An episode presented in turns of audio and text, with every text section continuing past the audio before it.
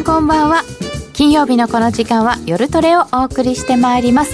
えー、2023年1回目の夜トレです。皆様本年もどうぞよろしくお願いいたします。よろしくお願いします。お願いします、えー、本日のゲストは国際テクニカルアナリストインベストラスト代表の福永博之さんです。よろしくお願いいたします。よろしくお願いします。えー、そして本日は団長がお休みでございます。スタジオはみやちゃんはい、坂宮です。よろしくお願いします。今日は小団長で頑張ります。よろしくお願いします。そして、えー、いつも窓だよって言われていたノーディー。はい、あのラジオだとわからないかもしれないです。窓の向こうからノーディーです。よろしくお願いします。えー、リモート参加ということでございます。はい、そして進行家の内彩子です。よろしくお願いいたします。えー、今日も夜トレは FX 投資家を応援していきますよ。えー、そして皆様のご意見、ご質問、YouTube チャット欄で随時受け付けております。福永さんにもご質問をぜひお寄せください。はい、えー、今年もちょっとマーケットは変動が大きそうでしょうかね。そうですね。まあ、先ほども話、ね、あの本編入る前の話で出てましたけど、やっぱり1月のね、初日からちょっと129円台つけたりだとか、はい、下を試すっていう動きになっちゃったりしてますので、うん、まあ、そういう意味ではやっぱり下にまだね、そのままあの加速するのか、あるいはもう一回上に戻すのか、まあみんな探ってる状況だと思いますからその探りがどういうふうにあの影響出てくるかですね。そこはちょっとやっぱ今年の注目ポイントになるんではないでしょうか。まだちょっと探ってる状況、はい、探ってる状況じゃないでしょうかね。ですからね、はいえー、その辺どうなっていくのか今年の見通しなどなどを伺っていきたいと思います。そして22時30分に、えー、アメリカの雇用統計出てまいりますのでその予想などもお送りしていきたいと思います。みんなと一緒にトレード戦略を練りましょう。それでは今夜も夜トレ進めてまいりましょう。この番組は真面目に FX、FX プライム by GMO の提供でお送りいたします。えー、さて、足元のお話からしていきたいと思いますが、福永さん、今週年明け、はい、まあ、あ日経平均でいうと、まあ、下げて始まってということではありましたけれども、はい、えー、為替金利、その他もろもろ、どんな感じでご覧になってました？そうですね、まああのー、年末からの流れが続いてるっていう形ですかね。うん、あのー、まあ初日、第8回の日、株の方は値下がりして、その後は続伸という形で、まあ、金曜日、今日終えたわけなんですけど、ただまあ、あの、下げた分、2日間かけても戻しきれてないんですよね。そうです、ね、はい。なので、まあ、株に関してはやはりちょっとまだ弱気が、うん、あの、支配しているのかなという感じなのと、それからあと、まあ、テクニカル的に見ると、あの、日経平均は5日移動平均線上回って終えたんですけど、トピックスは下回ったままなんですよね。で、あと、それから日経500っていう私よく見ている、あの、日経の指数があるんですけど、まあ、S&P500 みたいなやつですかね。で、あの、先物がないので、現物の影響の方が大きいというふうな形で、まあ、それで区別して見てるんですけど、日経500も届いてないということなので、まあ、ちょっとやっぱ先物に上下振らされている状況が、まあ、昨年末から今年初めにかけてもやっぱり続いてるんじゃないかなという、そんな状況で見てますね。うん米株もちょっと弱めですよね。そうですね。まあ、ただ、あの、今日だけに限って言うと、昨日米株300ドルも下げたのに、まあ、ニューヨークダウですけど、今日日経平均プラスで終えてますよね。ですから、そういう意味では、あの、やっぱり、まあ、2万5700円は割らせたくないという投資家が結構いるのかなというのがですね。ですから、そこを割ると、あの、オプションだとか、まあ、これから縦玉どんなふうに変化するか分かんないんですけど、うん、もし、あのー、まあ、2万5700円割るようなことになると、よくある、為替でもほら、ストップロス巻き込むって話があるじゃないですか。ありますね。同じように、あの、先ほどのヘッジ売りとかって出てくる可能性があるので、ですから、ちょっとですね、やっぱり2万5700円、まあ株に関してはそこですし、はい、為替に関してはやはり130円割れがそのまま続くかどうかでしょうかね。うんまあ、そういうふうに、まあ今は134円台だと思うんですけども、もしその130円また、また割るようなことになった場合に、はい、その辺まで行くのかどうかっていうところ、ちょっとそのあたりが、あの、注目ポイントかなっていうふうには見てますけどね。えー、現在、134円の57銭近辺ということになっておりますけれども、半ばまでいってるんですね。ね、1時間足がすごい綺麗に上げてきている。うん冷やしで見るとそうでもない ADP が強かったからですかねねえ。ええじゃあちょっとその辺のお話伺いましょうかね。はい今週出てきた指標とか、あの、議事要旨とか結構こ今週材料がいっぱいあったんですけれども、はいえっ、と、ADP がすごく良かったですということで、じゃあ、えっ、と、どうしようかな。えっ、と、私が作っております前座さんをちょっとお見せくださいませ。お願いします。雇用統計の前座さんがいくつかありましていつも見ているものでございますがやはり ADP 雇用報告が結構良かったんですよね、で、えー週間新規失業保険新規失業保険申請件数も、えー、と5日のものは3か月ぶりの低水準ということでございました、はい。ここに載せてあるのは、えー雇用統計の調査集のものです。前座さんたちこんな感じです。福永さん ADP 結構良かったよかったですね。じあの、10万人台の後半って思われてたのが、20万人台前半までいっちゃってますので、これは意外といえば意外ですよね。であと、あの、まあ、実際の雇用統計のデータも、あの、同じ月の1年分ぐらいまで私が持ってきたやつがあるので、はいまあそこのデータも後で見ていただければと思うんですけど、まあ、季節要因っていうのがあるのかどうかですね。やっぱりね、年末なので、雇用が増えるっていう、そういう状況だったのかなっていうのもちょっとあるかとは思うんですけど、で、あと、はい、一方で、失業保険の申請件数は減ってるっていうことで、なんかこれ見てると、そんな、ね、利上げ、年内利下げなんて、本当にやるのかなっていう。雇用強いですよねアメリカ、いやーだから本当、なんでしょうね。本当本当マーケット、ちょっと期待しすぎなんじゃないかなっていう、そういうふうに思っちゃいますね。これ見ると本当になんでなんでそう利下げかっていう気がしないでもない、えー福永さんの方の資料をお持ちいただいたもので、はい。えーと見てみましょうか。そうですね。はい。あの、今のお話でですね、まず、あの、まあ、最初の失業率のページからちょっと見ていただければと思うんですけど、はい。2ページ目ですかね。はい。これまたデータ、あの、数値もそこに入れてありますけど、まあ、直近はもう本当横ばいですよね。もう本当上下、あの、行ったり来たりっていうような感じなんですけど、ただ、えー、一時、えー昨年9月、あの、3.5%まで落ちて、まあその後は3.7っていうことで、あの、意外と、まあ、あの、そうですね、3%台の後半でこう、えーそのまま止まっちゃってるっていうような感じですかね。で、あと、あの、昨年の12月っていうのをちょっと見てほしいんですけど、去年の12月？はい、これに、えーごめんなさい、えーさ、一昨年の12月ですね。ほうほうほう2021年の12月。はいこれ一番あのデータのあの数字の下のところですけど、ここ見ていただくと、まあ、3.9から4.0に上がって、で、その後ずっと低下してるっていうパターンなんですよね。で、まあ、ちょうどやっぱりコロナの規制なんかが緩和されてきたっていうところなので、まあ、徐々に徐々に、あの、まあ、数値は改善してきているところから、まあ、ちょっと、あの、上昇し始めていると。ですから、この、おまあ、あー9月がそこで、えー上昇に転じるっていう流れに今回なるのかどうか。で、なるようであれば、まあ、さっきお話したような、あの、利上げの、まあ、あの、停止だとか、はい。ペースダウンっていうところが、あの、視野に入ってくると思うんですけど、これ、もし3.6とかになっちゃうとですね、あの、やっぱり雇用は強いって話になってしまうので、そこはちょっと、あの、まあ、そうですね、短期的な為替の変動要因というところになってくると思うんですけど、注意しておきたいなっていうふうに、だから、レバレッジかけて取引はしない方がいいんじゃないかなっていうふうには思いますけどね。今回もそうですね、はい。ええ。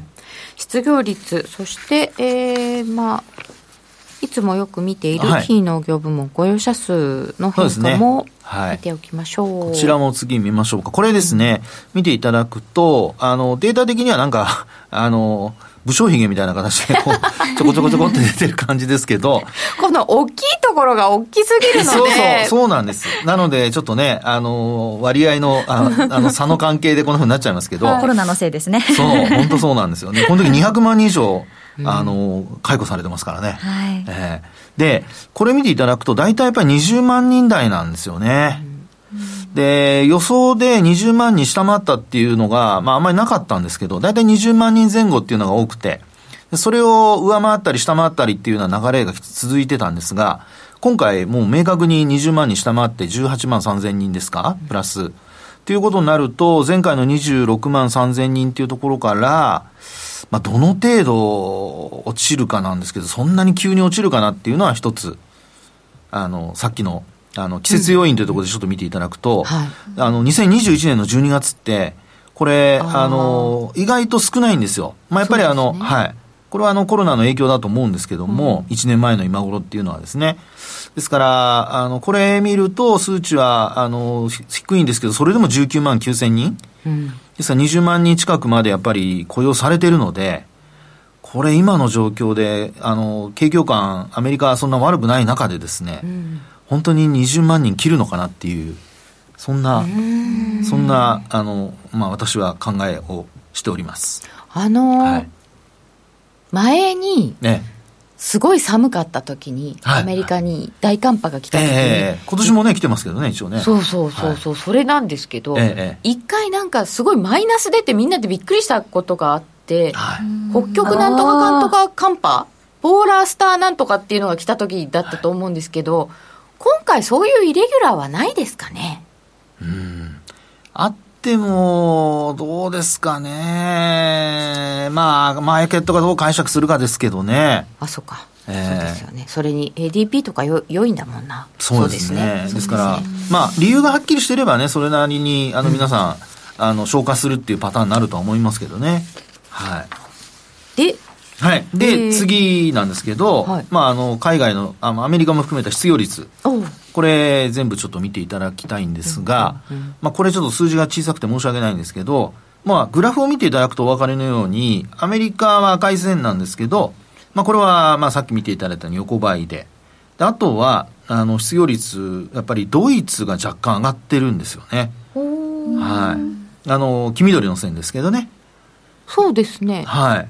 で、ただ他のところ、ユーロエリアだとか、あと、まあ、イギリスなんかも、まあ、横ばいっていうような形なので、やっぱ雇用は、あの、ドイツ除いてそんなに悪いくはないっていう感じなんですよ。うんうんはい。で、ドイツまだ最新の数値が確か、ま、あ、あさドイツは一応出てますね。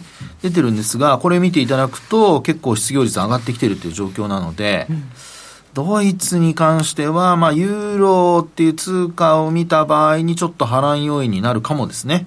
最近あの欧州の指標が割と良くてそうです。PMI とかはいが思ったよりはいいっていうのが続いてますよね、ですね。あの、今年出た ZEW も一応改善してましたからね、データは。あの、マイナスなんですけど、数値は改善していて、うんあの、彼女さんおっしゃるように、やっぱり数値は見た目というかイメージよりもだいぶ良くなってきてるっていう、そういう印象ですよね。はい。なんか欧州が一番きついよね。ほらエネルギー問題だしってずっと思い込んできたので、はい。あれユーロ上がってるよ？みたいなうん。ところがあったんですけどもう記録的な暖冬だというのにも助けられているそうですが。本当にあれこそギフトじゃないですか。そうですね。いろんな。ね。ええ。このね。あれで寒かったら本当大変なことになってると思いますけどね。というようなこともあるけれどもちょっとこうドイツの指標なんかにははい。波乱要因があるかもしれないこの失業率みたいなところですね。です。なんかはい。意外ですね。ドイツって優等生なイメージがあるので。うん。本当本当そうなんですよね。これまで本当に恵まれてきたとも言う、うん。確かに。で、えーはい、続きましてはか？金利ですね、ははいい続きましてはアメリカの10年債利回りの金利なんですけどもこれは一応月足です。月末値なので、結構古くからあります。2001年ぐらいから。はい。で、これを見ていただくと、まあ過去実は15%ぐらいまでいったことがあるので、うん。はい。なので、あの、まあ、皆さん若い方は特にあまり、あの、4%って言ったらすごいなと思われるかもしれないんですが、実際に金利の 水準で言うと昔十何パーセント、十数パーセントっていうのがあるので、いやだってもう日本にいると金利はないものだと思ってましたからね もうね、金利はつかないもんだと思ってたんですけど、はいはい実際にはそういう時期もありましてですね。ねえで、これ見ていただくと、2001年だとか、まあ、あの、2000年前後ですかね、IT バブルとかって言われたところになるんですけど、ひょっとして、2000年って生まれてますよね？生まれてます生まれてます。はい生まれてます ちょっとドキッと。はい確認してしまったりして まさかね、まあ、ノーディーは大丈夫だろうと思ったんですけど まあ、お姉さんですから、ノーディーは、ね。お姉さんですから、はいいや、だって2000年生まれって、大学卒業するぐらいでしょ？ですね。すごい2000年問題の子たち、2000年問題の子たちじゃない、2000年問題とかで騒いでた時に生まれた子がもう大学卒業するくらいなの、なんです？なんです。はい。あらまあ、あらまあ、私も大人になるわけで。ノーディーの感想がおかしい。ノーディーなんかどっかの、どっかの、なんかどっかのね、デバト会議。あらまあ。いあらまあや、で、も本当そうですよ。だから、2000年問題の時、ネットバブルの時ですからね。ですね。うん。私も泊まり込みで、当時は証券会社にいましたので、泊まり込みで対応したりとかしてましたけどね。ああ、その2000年問題。はい。ちょっと話ろすると長くなるのでやりませんけど。またオフレコの時に。そうですね。はいはい。そんな時にはこんな金利だったよっていう。そうです。で、あの、7%近くまで行ってたっていうところです。ねえ。ですからまだね、3%、3.7%っていうのはこれ昨日の、あの、終値近辺の値なんですけど、まあ半分ぐらいっていうところですよ。うん。はい。ですので、どうですかね、本当に、あの、年内、もう、利上げ止まって、えー、利下げに向かうのか、うん。ちょっと、私は、あの、そういう時代を知っているので、はい。懐疑的ではありますね。ああ、え、え、えっ、と、今、だいたい5.1までいくっていう予想に FRB さんええなってるわけじゃないですか。はいで、マーケット4.85とか、5, そうですね5いかないぐらいいかないぐらいで、打ち止め。で、でももっと上まで行くことはあり得るよっていう。まあそうですね。あの、いろいろサービスの価格だとかが、いわゆるその、今言われている sticky って言われているうん不動産だとか、うんあとサービス価格がそんなに落ちないんじゃないかなとは思っているので、そうなると結構、まあ行き過ぎっていう、 overkill ぐらいまで行っちゃう可能性は、FRB としては意地になってやる可能性はありますけどね。うんはい今本当に何としても物価は抑えたいに、舵を切ってるわけですよね。だと思います。うんうんで、今回のあの FOMC の議事要旨見て、あの、見てもですね、誰一人、あの、利上げをやめるなんてことを言う人がいなかったと。そうそう、23年内に利下げに入るって人はいない。いない。利上げをやめるじゃなくて、利下げに入る人ね。いない。そうそう。ってことはですよ、ここでもし物価が上がろうもんなら、再上昇しようもんなら、えらいことになると思いますけどね。あ、そうそう、なんか、またなんかあったら2段階目の利上げするって言ったの誰だっけ？あいましたよね。ー、貸し借りさんじゃない。貸し借りさんでしたいや、ごめんなさい。違うかもしれない。なんかいましたよね。はい。おっとーって思いました。普通なんか一回上げてって上げてって、止まったら、止まっただよね。その先は下げるしかないよね、みたいなことを言ってたのにもかかわらず、はい。こう、い一回踊り場あってまた行くかもよって言われちゃうと話違いますよっていう。いや、本当そうなっちゃいますよね。はなので、本当はしごを外されるっていうのはまさにそういうことだと思うんですけど、そこでですね、ちょっとね、気になるのがね、次の消費者物価指数なんですよ。そうですか。はい物価。これ物価、ちょっと見ていただきたいんですけど、あの、どれもちょっとほら、頭打ちになってるように見えるじゃないですか。見えますよね。ね下げてるように見えます。そうですよね。うんで、あの、上の表をちょっと見てほしいんですよ。あの、数字の方。はい。で、ここであの、えー消費者物価指数の、これあの、コア指数ですね。アメリカの場合のコアっていうのはエネルギーも、あと生鮮食料品なんかも除いているので、日本の場合はコアって言ってもあの、エネルギー入ってますから気をつけてくださいね。で、そこで、この消費者物価指数見てください。頭打ちになってるように見えて、これあの、前年比なんですけど、6%台ずっとでしょ？うん。で、仮に、年内、まあ、12月までじゃなくて、例えば6月に打ち止めすると。で、FRB の目標って2%じゃないですか。はい。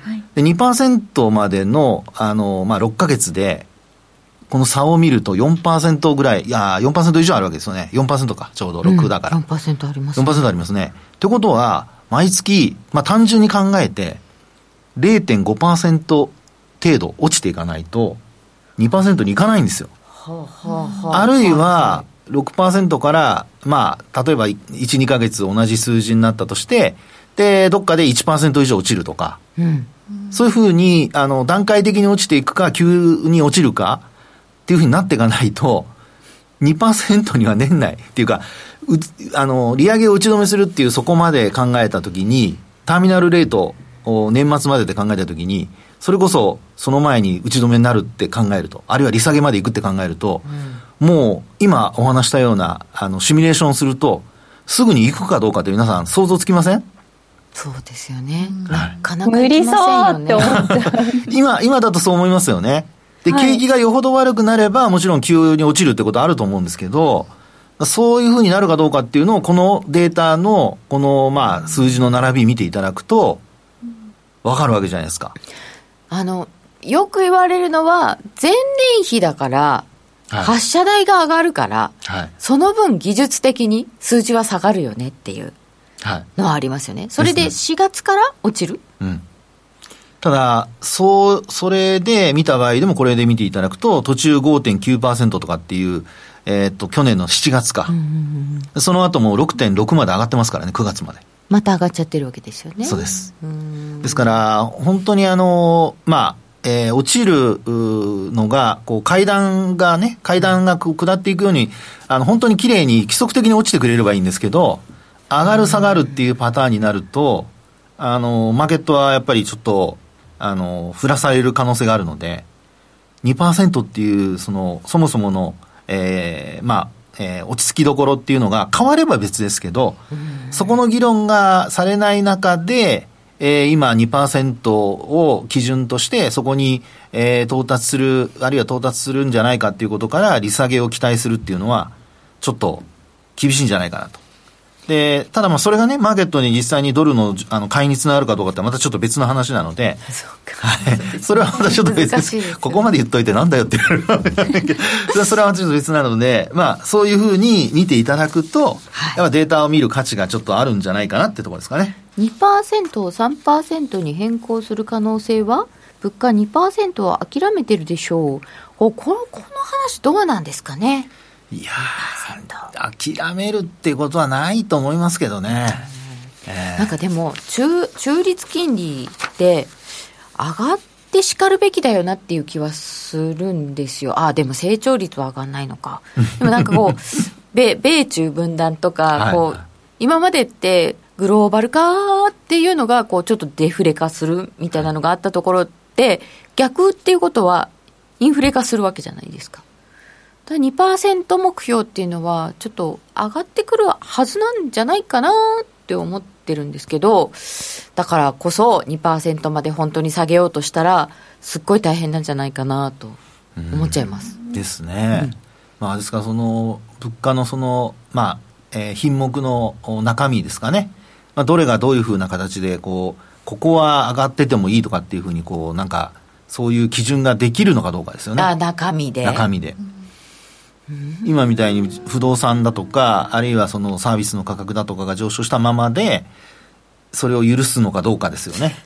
ねえ。え他のだってもう、あの、えーまあ、いわゆるプロダクトっていう製品に関しては値段下がってる部分っていうのは結構ね、はい、今出てきてますから、はい、そういうそういうところはもうすでにあのさっきのグラフ見ていただいても分かるあ今出てるグラフ見ていただいても分かるように結構やっぱり落ちるのは落ちてるわけですよそうですよね、はい、一応ね原油も下がったしそう、うん、だけどもっていうところですよねこの図なぜお膝元の日本が入っていないのっていただいてるんですけど、前にも聞いちゃったことがあるような気がするんですけど。これ、入れても横ばいでしょ。ね、ここと一緒になるとね。こん中に入れちゃうとですね、もう全くわけわかんなくなっちゃいますね。でも、あの、これと別に、日本だけもし取り出して書くと、やっぱり上がってんですよね。あ、それはそうですね。3.8? 今後の予想が。はい。あの、3.8ですね。で、はい、2月に、食料品とか油とかの再値上げラッシュ、はい、うん家庭家庭人としては。嫌だ絶対に嫌だ 非常に恐ろしいみんな嫌じゃないですか。2月なんですけど。まあでもね、さっきお話したようにあのコアコアで言うとですね2.8%なんですよ。ここに載せるとだいぶ違いますよね。だからコアで3.8なんですけどコアコアで見るともっと下なんですよ。だからもう底張ってる感じなのでもう変化が見えない感じですね。見えない、はい 直線みたいになっちゃう。直線みたいになっちゃいます。水平線にしかならないか。そうそうそう、そうなんですよね。皆さんよくお分かりで、さすが。そうなんですよね、はい。皆さんよくご存知分かりで。ですよ。で、はい。この辺が物価の話で、はい。もう一つの焦点って、やっぱり景気ですか？そうですね、アメリカの景気。まあ、特にあの、まあ、えー製造業の景気と、あとはやっぱりサービス業なんかの景気ですよね。で、そこで、やっぱり、あの、グローバルな、あの、活動している企業の方が、やっぱりコロナの影響がやっぱ大きいのと、あとサプライチェーンの影響がやっぱ大きいので、でまだそれが、あの、まあ、回復しきれてないっていうところがあってですね、やっぱ製造業は今回、これあの、今週出た、あの、数値も入ってますけども、あの、グラフ見ていただくと、ISM 製造業景況感指数、これあの、経営者の方にアンケートをしたものになりますね。で、購買担当はい。あはいあの、購買担当者のは、あの、PMI PMI ですからね。はい。で、ですからこの ISM の方はどちらかというと、まあ、日銀単価みたいな感じで見ていただくといいのかなっていう感じでしょうかね。はい。で、えー、まあ見ていただくと、もうずっと低下傾向で、まあコロナショックの時に近づいてきてるって感じですけ50ど割りね。ましたもんねね、50割ってますもんね。はいもうずっと割ったままですもんね、これね。2ヶ月連続で50割ったままですからね。これよく言うの46でしたっけ？43でしたっけ？景気後退基準ってああ、46じゃないですか危ないですよね6か3ちょっとどっちか。はい。うんうーんこれで見ると、やっぱり、あの、まあ、一時的であればね、あの、底を入れっていうことですぐに、まあ、回復っていう形になるんでしょうけど、やっぱり製造業のこの落ち込みの大きさっていうか、まあ、継続性っていうんですかね。これはやっぱりこう、まあ、ボディーブローみたいにこう、ずっとこう、効いてくるって感じになるんじゃないですかね。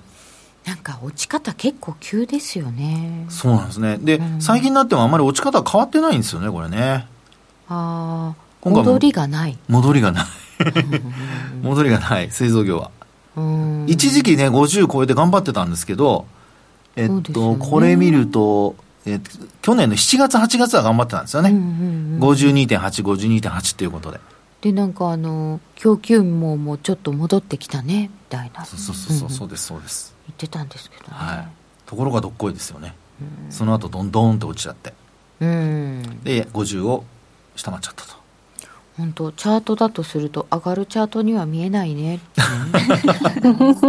いやいやいや。うんでこっちが製造業です。そうですね、こっちは製造業。うんで、えー、やっぱり次の非製造業ですかね、ISM の。これはまだあの今晩出るので、12時ですか、確か。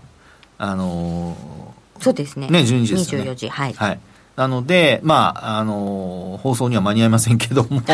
まあ、こちらはね、見ていただくとお分かりのように、なんと右肩上がりというか上に上がってきております。そうなんですね。はい。これはだからこっちがやっぱり人手も足りないしってことなんですかねそうですよね。うんですから、まあ、雇用もしっかりしてるというふうにうん捉えられるんじゃないかなっていうふうには思いますけどね。そしてこれが物価を押し上げているそうですね、これが。難しいですよねだからねどっち取るの？みたいな だから3%にそもそも持っていくっていうのはまだまだ時間が早いって話なんじゃないですかね。あの、議論するのは。うんだってこうやって上がってきてるわけですから。そうですはい。そうかこれはなreopen がまだ続いてるってことですかね、で、よく言われるのはやっぱりほら、あの、景気の気は気気分の気とか気持ちの気とかよく言うじゃないですか。なので、あの、この ISM の非製造業のサービス業を考えると、やっぱこうやって上向いてきてるっていうことは、あの、それだけみんな、あの、少し、えー明るい気分というか気持ちを持ってるってことですよね。あの、特に経営者の方は。はい。で、そう考えますと、やっぱりあの雇用もそんなに悪く、まあ、今はあの、あれですよ、あの、えー、アマゾンだとか、うん。セールスフォース .com だとか、あと、マイクロソフトもそうでしたかね。そうでした。はい。あの、大型の解雇するっていうね、あの話出てますけど、でもこれって、あの、早めにやっといた方が、辞めた人も就職しやすいので、そうですね。ええ。なので、あの、まあ、一時期 IT 企業が先にやるとかって話がありましたけど、まあ、やっぱそうですよね、今見てますとね、セールスフォースだとか、その辺が全部先にやってるので、あとアマゾンもそうですけど、ですからそこが本当の製造業の方に行くかどうかですよね。もし行き始めたら、そこから初めて雇用って悪くなるんじゃないですかね。あそこから、はい。ですから、どの企業が先頭を切って、まあ、解雇しているか、で、今のところは IT だとか、まあ、やっぱり景気のいい企業が、あの、雇用を、まあ、えー解雇してるって話なので、まあ、そういう意味では、辞めた人たちが行くところはまだ十分あると、見てるんじゃないですかね。はい。私たちはコロナで需要が増えた時に人取りすぎましたとか言ってましたけどね。確かに。そういうようなところがまた人が流動化して動いてるのかもしれません、はい、ねえー、さて、えーこの後お知らせを挟んで、えー今晩の雇用統計の予想、そして、えーこの後の通貨の見通しなどなど伺っていきたいと思います。それではここでお知らせです。FX や商品 CFD を始めるなら、FX プライム by GMO、米ドル円などはもちろん、原油や金も人気のスマホアプリで瞬時に取引。トレードに役立つ分析情報やセミナーに加えて、お得なキャンペーンも随時開催。最大10万円をキャッシュバックする新規講座開設プログラムを実施中です。FX も商品 CFD も、そして自動売買やバイナリーオプションも、やっぱりプライムで決まり。株式会社 FX プライムバイ GMO は関東財務局長、金賞第259号の金融商品取引業者及び商品先物取引業者です。当社で取り扱う各金融商品は価格の変動等により損害を被るリスクがあり、投資元本は保証されません。商品ごとに手数料等及びリスクは異なりますので、当該商品等の契約締結前交付書面などを熟読ご理解いただいた上で、ご自身の判断と責任において、自己の計算により取引を行ってください。こんにちは。Raymond Merriman です。ラジオ日経の音声コンテンツメリマン2023年大予測は好評発売中2022年マーケットの転換点を的中させたレイモンド・メリマン氏が生成学と独自のサイクル理論で2023年をズバリ予測。価格は送料別で税込6600円書籍「フォーキャスト2023」も発売中。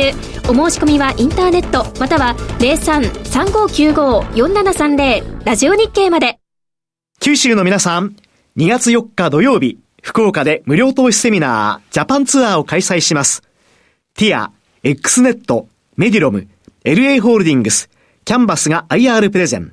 そして、株都庁カタリスト、桜井英明さんが、株式相場を展望し、注目銘柄を解説します。お申し込み方法は、ラジオ日経ウェブサイトから、抽選で100名様をご招待。締め切りは1月27日必着です。引き続き、福永マスターにお話を伺っていきます。よろしくお願いいたはい、します。よろしくお願いします。それでは、えっ、と、今日の予想をする前に、もうちょっと長い予想を伺っておきましょうか。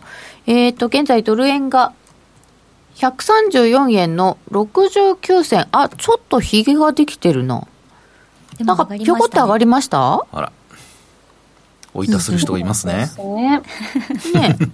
134円の、うーんと、70銭台ぐらいまでですか？77銭ですね。ほほう。というところまでありましたが、ややドル高方向にじわじわ来ているという感じになっております。福永さん、ここのところは、こう、そうですね、冷やしベースぐらいで見ると、どんな感じですか？そうですね。これ、あの、今の話でいきますと、えっと、直近のはい。12月28日につけた134円の49銭上回ってきてるんですよ。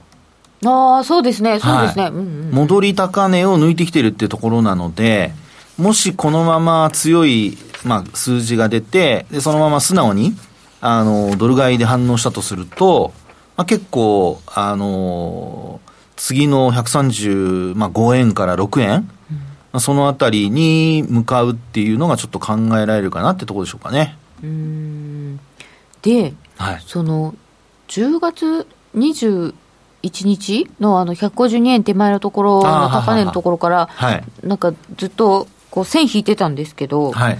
それをちょっと抜けてくるっぽい感じがある気がするんですけど、どうトレンドラインをしあの上回ってきてるって感じですかね。はいはいええあのもしそういう状況になってるとなると、まあ、やっぱりだいぶあの流れとしてはですね、えートレンド一旦転換するっていう話が出てくる可能性がありますよね。なので、その場合にはちょっと注意をしておかないと、ショートしてる人は、若干持っていかれるかもっていうところですよね。直近高値を抜いてきたし、はいまあ、なんかちょももしかするとちょっと上の目もあえるかもしれなのい。ただですね、はいあのまあ、どこまでその利上げ、まあ、さっきの話にまたなっちゃいますけど、どこまでその利上げを継続するか、ほんで、それからあとあの、景気を本当にオーバーキルするとこまでやるのか、ね。あ、あの日本は、まあ、あのバブルと言われた1988年からあの最後の90年のところで、日銀がダメ押しの利上げをやりまして、やってしまいました。はい、そこから失われた20年が始まっているので、はい。始まっているというか、まあ、今も続いているのかもしれませんけれども、まあそれをやるかどうかですよね。やらないとは思いますけど。そこまでね、はまあ、だから、あの、当時、パウエルさんですね。あ、ごめんなさい、パウエルさんじゃなくて、あの、バーナーキさん。バーナーキさんが、あの、アメリカ、ああの、FRB の議長だった時に、えー日本を反面教師ということで、まあ、いろいろ、あの、早めに、あの、利上げをやめるんだとか、うんあと利下げするんだとかっていうところを、まあ、あの、言ってたっていうのはありますけどね。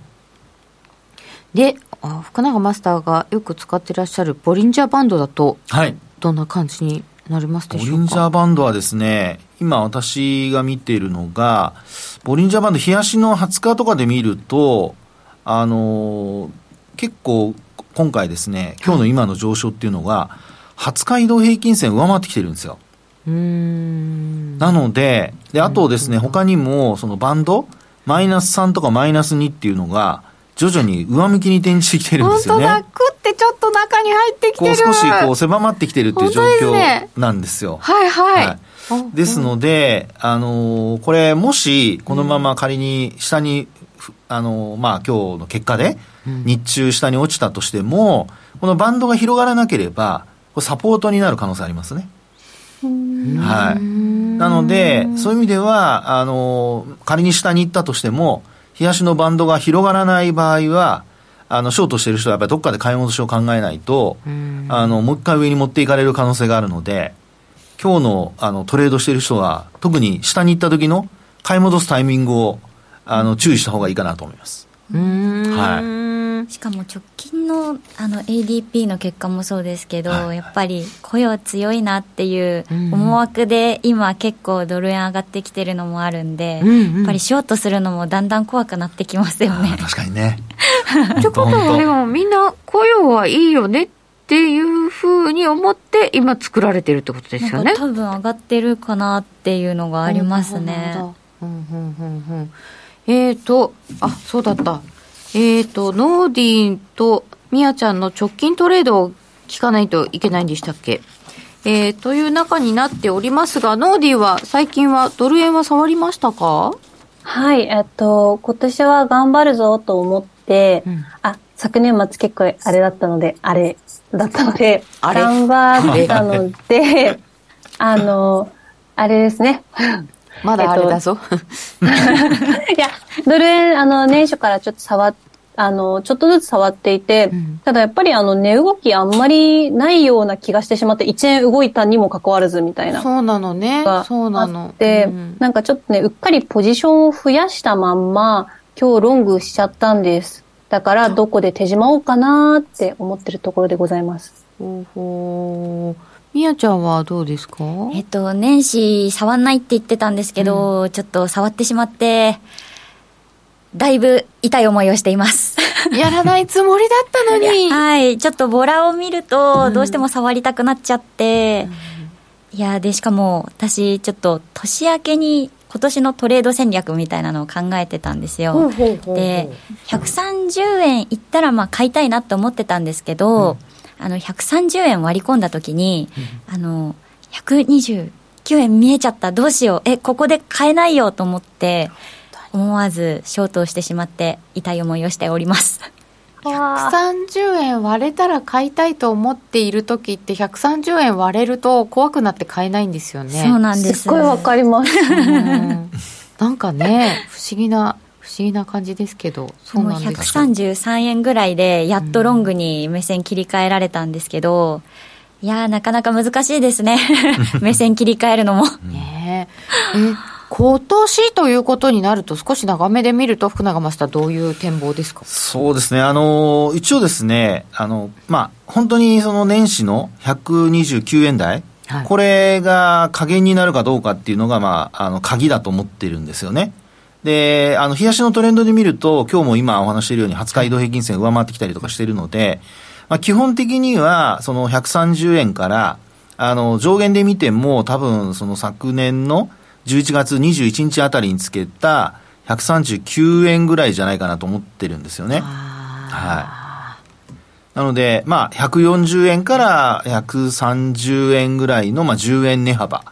ですので、基本的にその151円だとかに接近するっていうのは、まあ、利上げが続いたとしても、ないんじゃないかなというふうには見てますけどね。ちょっとここからはレンジに入るかなっていうそうですね、レンジ。で、よくあるパターンで、やっぱりあの、ボラティリティが上がった後っていうのは、どうしてもみんな、あの、もう疲れちゃって トレード、またボラティリティ上げるっていうのは結構難しいんじゃないかなと思います。ポジションも傷んでるでしょうし。ああ、確かに、はい。新規でどんどん入ってくる、どかどか入ってくるっていう状況じゃないんじゃないかなと。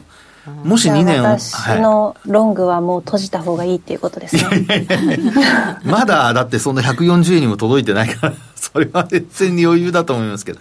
ですから、もしボックスとかレンジだとすると、やっぱり売買タイミングっていうのは今年はすごく重要になるかなっていうところですかね。へえー、今年のボラがどんなもんか、それなりにあるでしょうか？うん、うん、なんか去年ほどのこのどんどかどんどかトレンドがありますっていう感じで行くのはなさそうかなっていう意見が多いですよね。はい、そうですね。うん、えーまあ、基本ね、利上げするって分かってても、やっぱり皆さん、そうなんじゃないでしょうかね。そうですよね、えー、なんか利上げはまだ続くようなのに、そういう意見が多いですよね。うん、うん、そうですね120、140行ったり来たり、あ広くとって130円から137のレンジっていう方いらっしゃるな。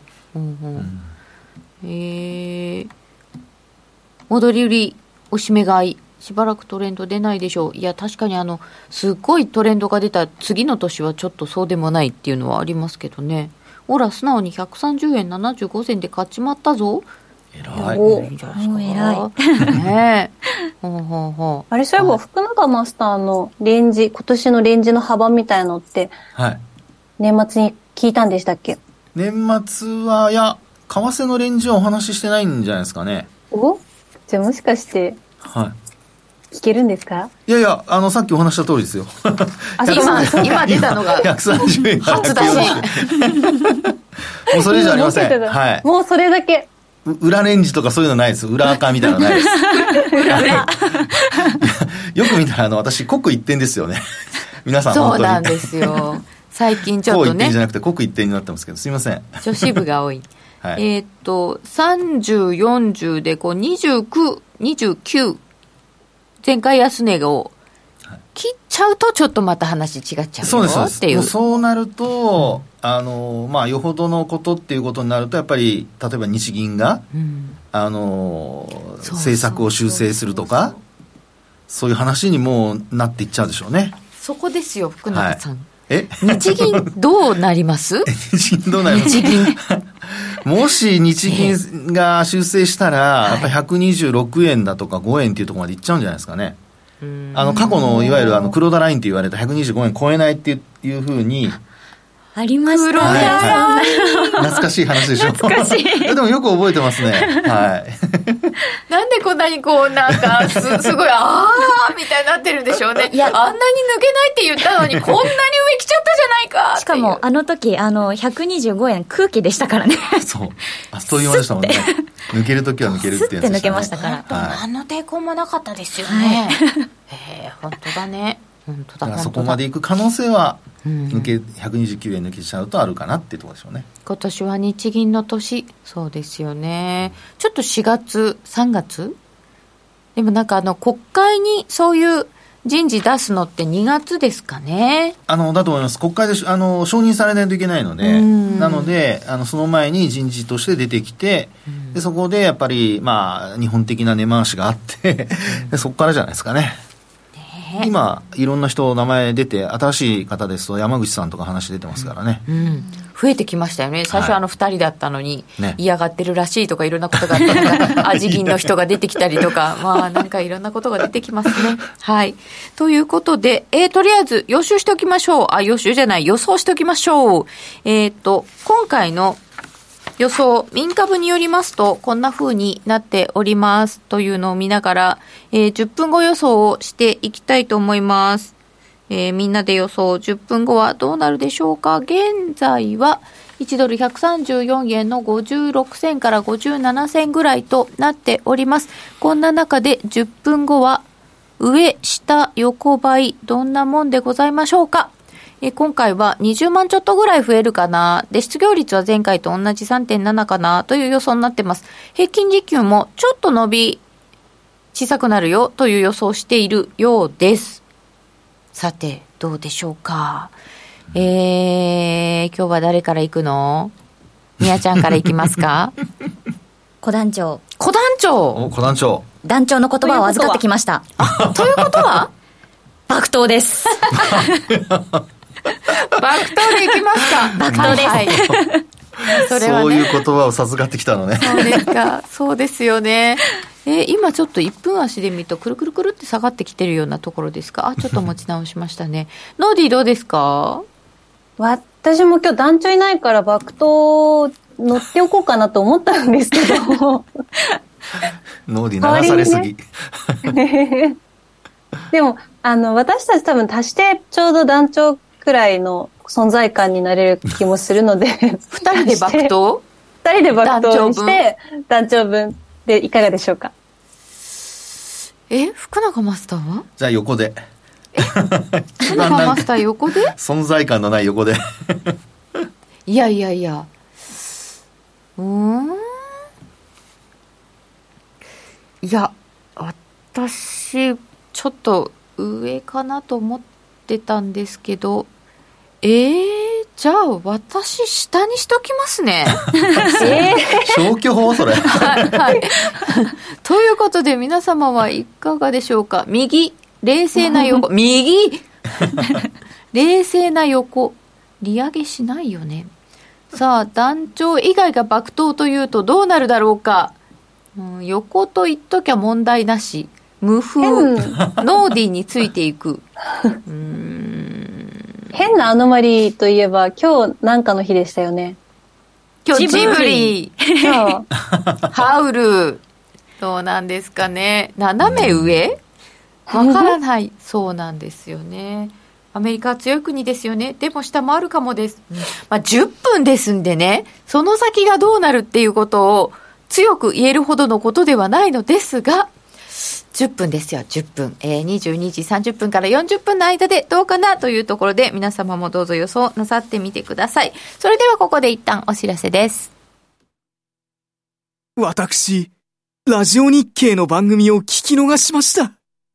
ラジオ日経公式マスコットのラニーです。そんな時は、ラジコのタイムフリー機能です。放送後1週間以内なら、その番組の再生を始めてから24時間以内に、合計3時間分まで聞くことができます。ラジオ日経は全国放送だから、日本中どこでも聞けます。タイムフリー機能で好きな時間にラジオ日経を楽しめるんですね。スマホで、パソコンで、ラジコで聞こう。ラジオ日経月曜夜10時30分は週刊日経トレンディクロストレンド日経トレンディと日経クロストレンドの編集長が今旬な話題やキーワードを解説します。週刊日経トレンディクロストレンドは毎週月曜夜10時30分。ラジコタイムフリーでもどうぞ。さて、ドル円が134円の61銭ぐらい、またちょっとドル上げてきた。という感じでございます。雇用統計の発表直前となっております。えー、リクエストいただいておりますので、福永マスターにはいユーロとかポンドも見てもらってくださいということですが、ユーロドルでいくと、はい。うん、だいぶ上げてきて足元、ちょょっと緩んだかなという感じですかね。そうですね。うんあの、まあ、ユーロドルの冷やしで見てるんですけど、今日はすみません、チャートが出ないので、皆さんご自身でご覧ください。ごめんなさい。すいません。で、えーっとですね、まあ、一応そのパリティ割れのところが、あの、一番、えーパリティ割れて、えードルが強かったところがですね、9月の28日なんですけど、私が見てるところですと、はいえー0.95まで行ってですね、はい。その後、まあ、戻したピークが、えー12月の15日。えーここでは1.07361っていうところがあるんですが、まあ、そこまで一応言ってます。で私、あの、プライムさんのチャートを見てますので、プライムチャートを見てお話してますね。はい。はい。で、そこから見ると、直近が一番安いんですよ。うんなのでですね、今日もし、あのーまあ、ドルが強くなるようであれば、まあ、円に対してももちろんさっきのね、皆さんのお話のように爆投する可能性が あるのと、それからあと、あの、トレンド的にもやっぱりユーロドルでドルが強含むトレンドになりつつあるので、うんまあ、要はバンドが開いてるんですよね、今ね。そうですね。下方向に。ボリンジャー結構、はい。ボリンジャーバンドの20日の移動平均線で見ると、うん、開いてますね。はい。で、今ね、マイナス2シグマあたりなんですよ。なので、えここでもう本当に、あの、行き過ぎるとまたね、マイナス3超えると戻ってくるってことはあるんですけど、ただまあ、あの、流れとして、えー強いデータで、かつ素直に反応するとなると、まあ、ドル、円も上昇するでしょうし、ユーロドルでもドルが上昇するという、まあ、形としては今はもうそういう、あの、ベースは出来上がってるってところですかね。はい。でもユーロ、週足で見ると、まだ結構綺麗に上に上がってきたトレンド壊れてないかなどうかな？壊れ始めたかな？ぐらいな感じがしちゃうんですけど、どうですか？そうですね。ちょっとユーロの、おユーロのっていうかごめんなさい。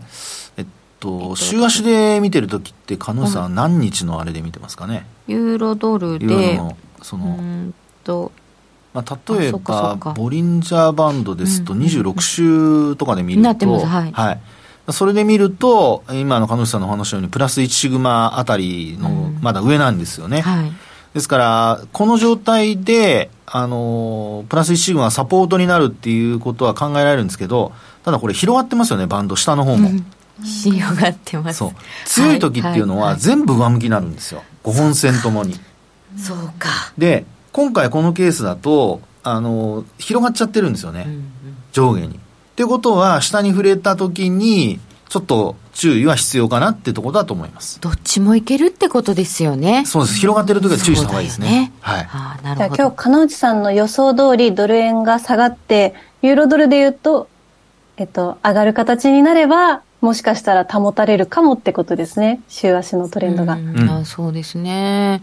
いや、でももうだいぶ広がっちゃってるので、バンドが。うん、難しいのかも。なのでポイントはあれです。26週移動平均線が下向きになるかどうかです。うん、うん、うんうん。下向きになったら、あの、もうトレンド的には下向きになっちゃうので、そこまでで止まるかどうかってところでしょうね、下行った時に。向きが大事ですよね、そうですまたね。本当にはいそれ重要です、ね週だと26週ですか？週、そうですね、ボリンジャーバンド見るときは週だと26週で、月だと、私は9ヶ月とかで使ってますけどね。あなん月はか、20日とかで合わせて、週とかでも20なんだと思ってましたけど、全部バラバラなんですね。私はそうしてます。あの、20日を全部、あの、する人もいますよ。あの、20、20日週にしたりとか、20週にしたりとか、っていう人もいますけど、私は、ちあの、とりあえず26週ですかね。はい。16週ありがとうございます。はい9ヶえ月。ー、そしてポンドですね。はい、そうですね、ポンド。ポンドル見ます？ポンド円にします？どっちがいいですか？ポンドガールズ。ポンドル。ポンドル。はいポ。ンドルまた難しいのに来ましたね。ポンドドルがポまた、ね。ンドドルがまたね、これなんか先行き暗示してるんじゃないかっていうような感じのチャートなんですけどうね。んあの、これはまさにですよ、バンドがなんか収縮し始めてる中で、プラス1シグマに押し、まあ、プラス2シグマに接近したところで押し返されてるっていうパ戸ターンね。永さん、どれ見たいですか？冷やしあ、私はですね、あ、ごめんなさい、今見てるのは週足です。さっきの話の流れの続きで。はい。はい。短期的なトレンドというよりも、週足から見ると、はいあ、な、なんかまっすぐ？えー、あの、ラインはそうですね。はい。あの、バンドはまっすぐ？まっすぐ。ただ、20日線、あ、26周線はうん若干下なんですよね。おはい。そうなんです。1.175、先週まで1.175だったんですけど、今週リアルタイムで見ると1.174ですね。うーん。なので、ここでもしドルが強くなって、で、26周線割り込むとなると、まあ、あの、いわゆるその、すべての通貨ペアに対して、ドルが強くなってもおかしくないっていう、そういう形に今なってるってところです。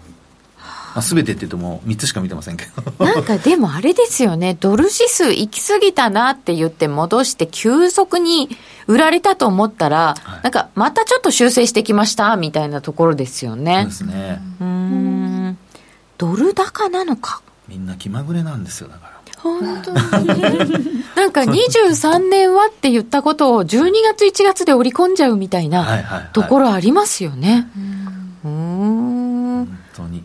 怖いえーあれなんか足元ドル円ちょっと下落ちてきたげてきたねね。。なんで？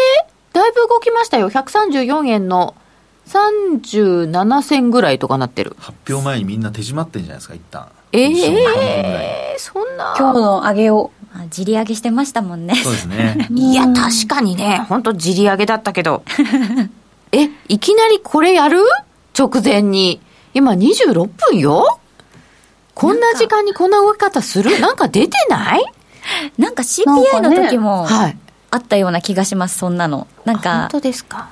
けなんかその時は結果が良くて、うんあの3円ぐらい上がったんですけど、なんか、下げて下げて下げて、一気に下げてから、あ急に、あ3円いくみたいな。思い出したみたいな。結果が出た瞬間に、えーあじゃあこれだって10分後予想する前の段階と全然違うところにいる感じになっちゃったじゃないじゃんってですか。確かに。えっと、ダウ先が、えー一瞬マイナス、変わらず近辺、恐怖指数が22.7にちょっと上がり、えーいや、1分足見てると楽しいですね。まあ、なんかね、これはね、皆さんぜひ1分足見られる方は見てほしいなドル円の。有名な配信者さんが1分足ダブルトップなんていう名言生んでましたよ。1分足ダブル安足ダブルトップね、確かにね。いや、でも結構な1分足でもヒゲになりましたよ。どういうこと？これ。さて、それでは皆様、雇用統計の発表を待ちながら、えーもしよろしければ雇用統計の発表は YouTube の方でご覧いただければと思います。えー放送の中に入らなくて本当に申し訳ありません。この番組は真面目に FX、FX プライム by GMO の提供でお送りいたしました。えー本日のゲストは福永マスターでした。ありがとうございました。はいありがとうございましたこの後も雇用統計の発表、YouTube 配信での延長戦で詳しくお伝えしてまいりますので、よろしければそちらの方でご参加ください。えー、みやちゃんノーディありがとうございました。今日の担当課のうちでした。